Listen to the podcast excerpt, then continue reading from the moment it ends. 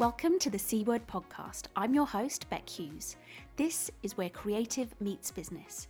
Here we explore what it takes to harness your creative gifts and turn them into a thriving business. You can have a brand and business that allow you to create work that feels amazing to call yours, have clients you love serving, and live a life that feels like the only place you want to be. Hey there, my lovely. How are you? Welcome to the C Word podcast. Today, we're getting a little bit processy. I'm going to talk at reasonable length, I won't bore you too much, about something very specific that has had a very positive impact on me and also, of course, on my business, my creative, my design, my brand business. We all know about client onboarding. Whether it's a simple client questionnaire or briefing form or something perhaps a bit more comprehensive, most designers have something in place to let clients know what the process will be for working with them and to get all the necessary information to start a creative process. But the poorer cousin of the onboarding is the offboarding, which I happen to think is an often overlooked but awesome opportunity full of potential goodness for your business. And dare I say, not only do I think it's essential to the overall creative process and outcomes, it's also essential to the health of your business. So, on this episode of the C Word, I am going to share a bit about why I think it's something you should pay more than lip service to, let's say, and what I think a good offboarding process looks like. So, firstly, what's all the fuss about? You've got your onboarding, your ongoing client management, your navigating feedback, being responsive and timely, staying on top of all your admin, hopefully, keeping things on track, answering all the questions and all the emails. Why am I adding offboarding to your to do list? well, sorry, not sorry. I think there are three broad jobs of an offboarding.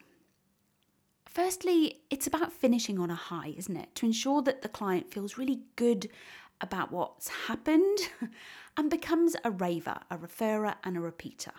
So that's the first thing. The second thing is it allows you to ensure that they are clear. And when I say they, I mean your client, on what they have, on what's happened during the process, and to equip them to move forward and maximize the possibilities and the potential of what you've created for them.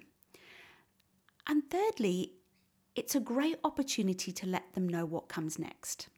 So, how do they continue to work with you, if at all?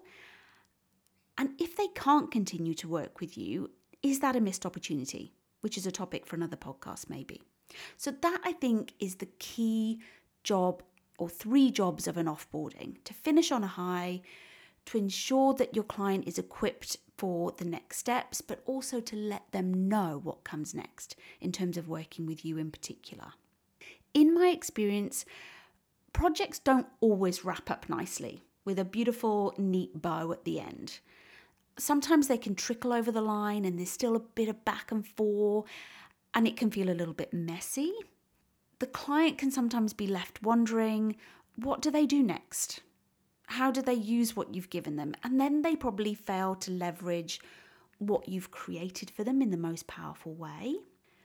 Or they keep coming back with questions and queries and gaps and things that they've thought of. And this isn't a great experience for the client. It doesn't set them up as a future partner for your business. And it doesn't empower them to use your work as it was intended or for the best outcomes.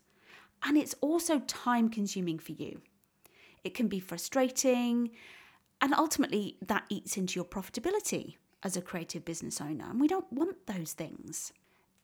For me, there is nothing more positive than drawing a flourishing, beautiful, happy, and yet final line under a project.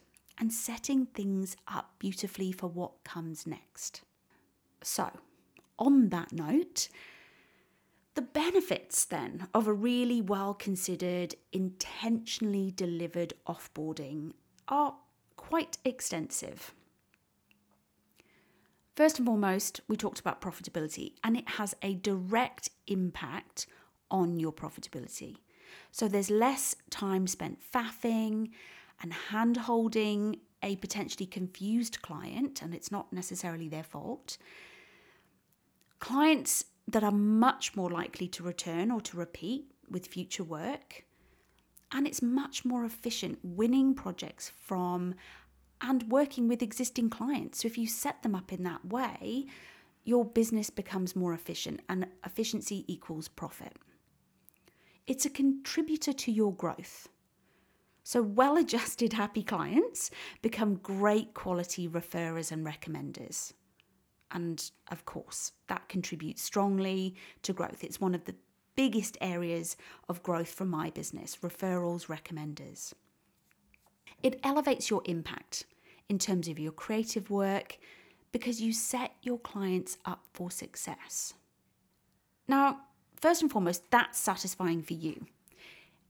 It brings a sense of reward, a sense of fulfillment that your work has meaning. And, and we do want that. We're not just doing this work for the sake of it.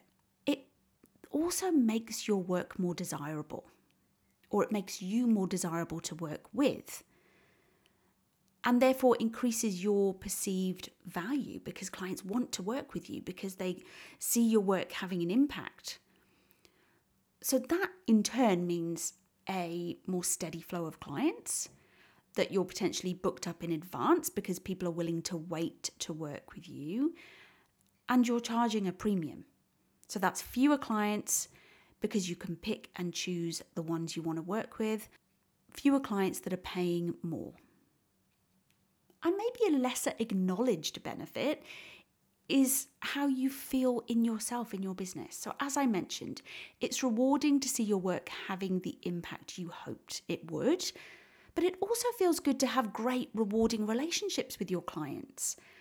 We all want to feel good in the human interactions and exchanges we have. Many of my clients actually become friends, and I think that says a lot about how my projects run, but also how they conclude. So, in short, it's worth the effort, right? And I don't think it's a nice to have. I think it's a great opportunity and it's one to jump on.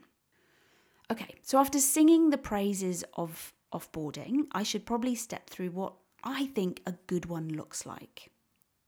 In simple terms, first and foremost, to maybe define an offboarding, because I think to define it helps you to put it into action. So in simple terms, it's an event and or a document at the end of a project that sets everyone up for success going forwards. So that's how I would term it. Now, as an aside, I actually don't love the phrase offboarding. For me, it's probably more like future proofing or future expanding.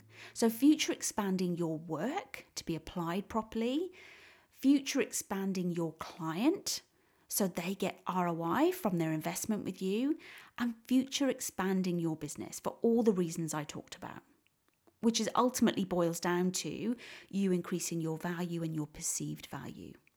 But look, sometimes you have to go with the language and the terminology that's best understood. So for now, we'll just stick with offboarding. Now, the first thing when it comes to masterminding your offboarding process is to ask yourself some key questions, which, of course, I'm going to share with you. So, the first thing is what does your client need to know? That's the first question to ask yourself. But this is in no particular order, but it's the first one I'm sharing. So, what are all the things you think you should tell your client? Things like where to buy fonts that you've used, or where to find the images that you've used to create their brand, what your IP terms are, so how you protect your intellectual property and what's expected of them in that. What are the files they have? What don't they have and why? I think is an important one too. What were the exclusions? It always helps to remind a client of that.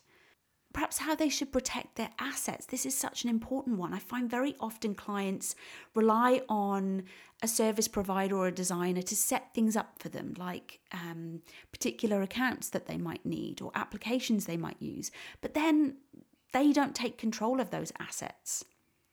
So, letting them know where those things are filed, or if they expire, or what the passwords are, or how to access those things is super important. And also reminding them of their responsibilities to do things like renew subscriptions. If you've built them a website, remind them this is where your website's hosted, this is when that hosting is going to come up for renewal, and it's really important that you do that. So that's what your client might need to know. Also, what are the knowledge gaps? So, this is the second question. What knowledge gaps would it be useful to fill for your client? So, this might be more around training. So, training or user manuals for things like file types and how they should be used. So, how do they use a JPEG versus a PNG file, for example? Or different types of color specifications. What's RGB? What's CMYK? What are their Pantone colors for? So, you might educate them a bit more and empower them with the knowledge they need to use this in the best way. Another great question to reflect on is what are the common FAQs? What are the frequently asked questions that very often come up that you can think of when you reflect on projects that you've done that might come up afterwards? Because every time a question comes up from an existing or past client, it's an opportunity to make your offboarding more robust. So, when a question comes up, look, it can be tempting to feel frustrated by this. Oh, why doesn't the client already know that? I've told them that. But actually, what's more productive is to reflect on it and think to yourself, well, how could I have answered that question better for the client? How can I refine my offboarding process to answer that for clients in the future? Another question that you could ask yourself is how can you give your client a memorable experience so they can end this project on a high, or you can both end on a high, right? Because going back to the beginning of this podcast, we talked about the purpose of an onboarding. What is it there to do? And part of that is to give everyone this really positive feeling at the end of a project because sometimes the process of a project can be a bit of an ebb and flow, it can have its ups and downs. So we want to end on the high, not on the low. So, can you do something fun or thoughtful at the end of a project? Often there's a lot of emphasis on a welcome gift, but I actually prefer to do something during or at the end of a project. And it doesn't have to be something expensive, it doesn't have to be some flashy hamper full of things. Doing something thoughtful or giving them something useful is just as impactful, if not more impactful. So it could be a brand launch video or a reel that they can use, or some suggestions on how to leverage their brand. Or maybe it's a voucher for their favourite cafe down the road. Something thoughtful and specific to them in some ways can have much more meaning to your client and can really stick in their mind. Another question to ask is how will you deliver this offboarding? So, you know me, I'm all about the eyeball to eyeball engagement when it comes to clients. I think there is nothing more powerful than doing things in person. And when I say in person, I'm talking about Zoom or, or the equivalent that you choose to use, Microsoft Teams or whatever, which is probably as close to in person as many of us get these days. But it's likely you would support that in person engagement with some kind of document or a video perhaps explaining and detailing everything. So think about the actual mechanics of how you're going to deliver it. Where will all these documents or these templates be housed? Will they be filed on your client portal or will they be emailed perhaps? That's something for you to think about. What works for you in your business? And what's the user experience for your client?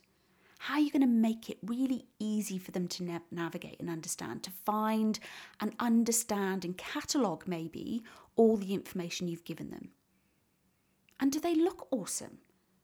Are they beautifully branded and nicely presented? And also, how long will they be there for? You're going to let your client know, well, look, I've supplied you this offboarding. You need to make sure you have it all downloaded within a month, six weeks, whatever works for you. So, how will you deliver it? And then another question would be what templates and assets will you create?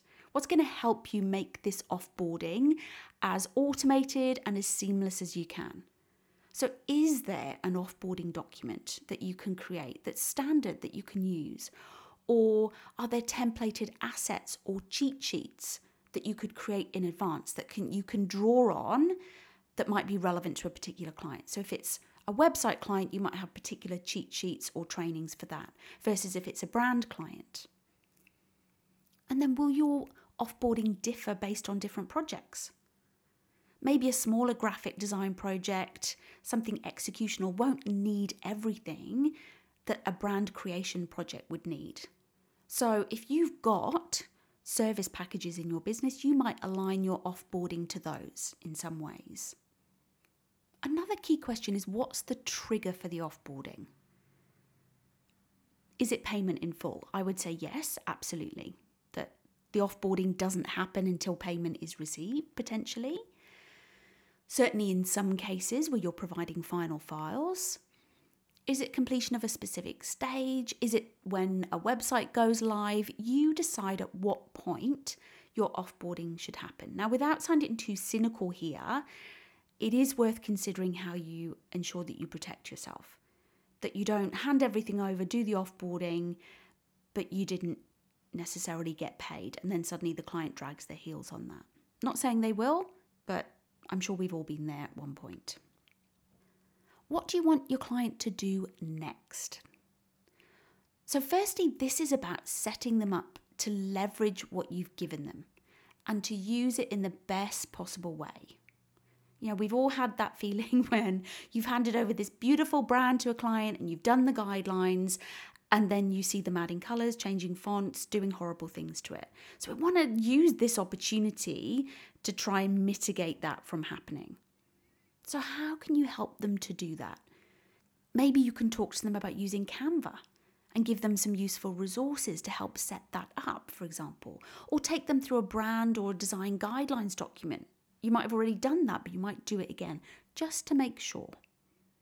And also, how can your client continue to work with you? This one is super important. This is where your offboarding comes into its own. Are there retainer or monthly services they could now step into? How can they work with you in the future or how not as well, by the way? So, as an example, I don't offer ongoing ad hoc design services that's a decision that's for me in my business and it's to do with profitability and what I love doing.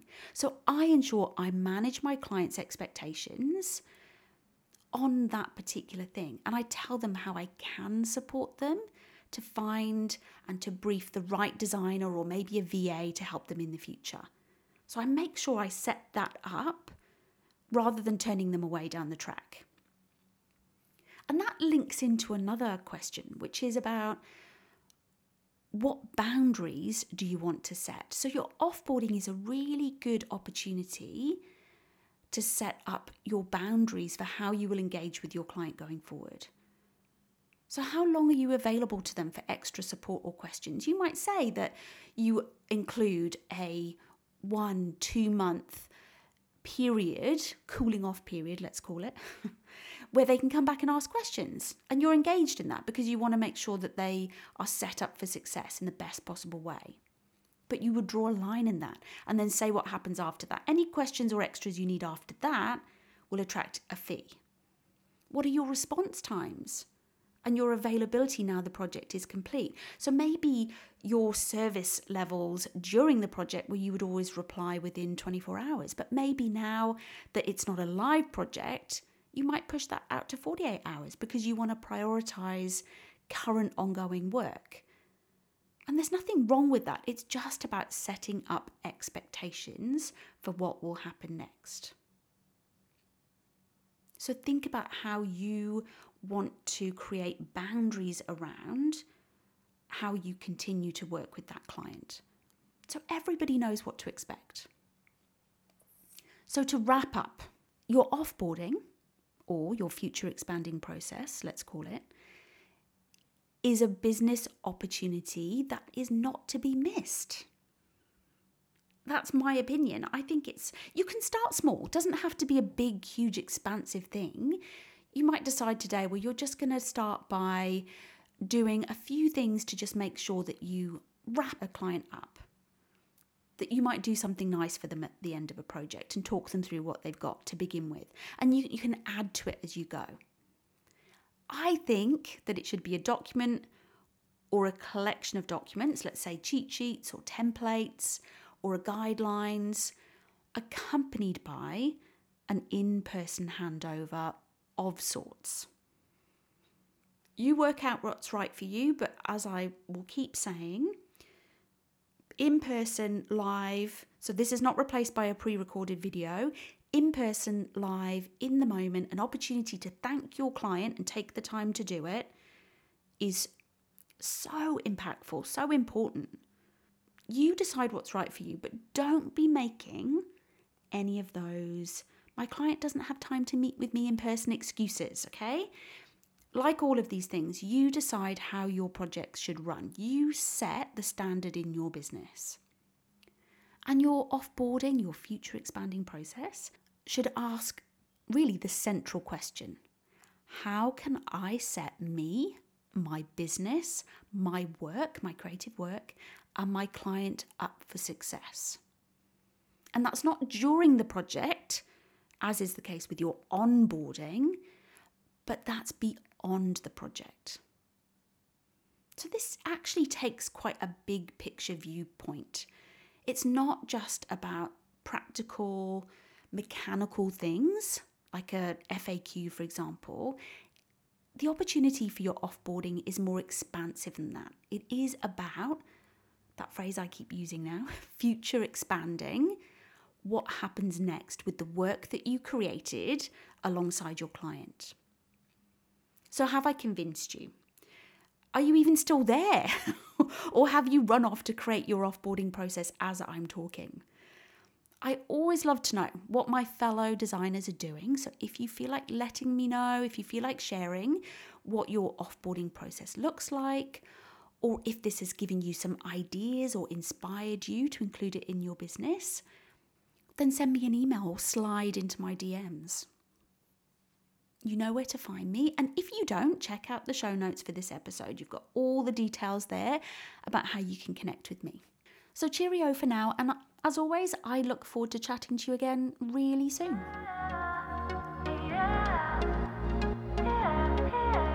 Thank you so much for joining me, Bec Hughes, on the C Word podcast. If you like what you heard, subscribe, leave a review, and share with your friends and business buddies who might like to listen in too. The music for this podcast is by Red Productions on Pixabay.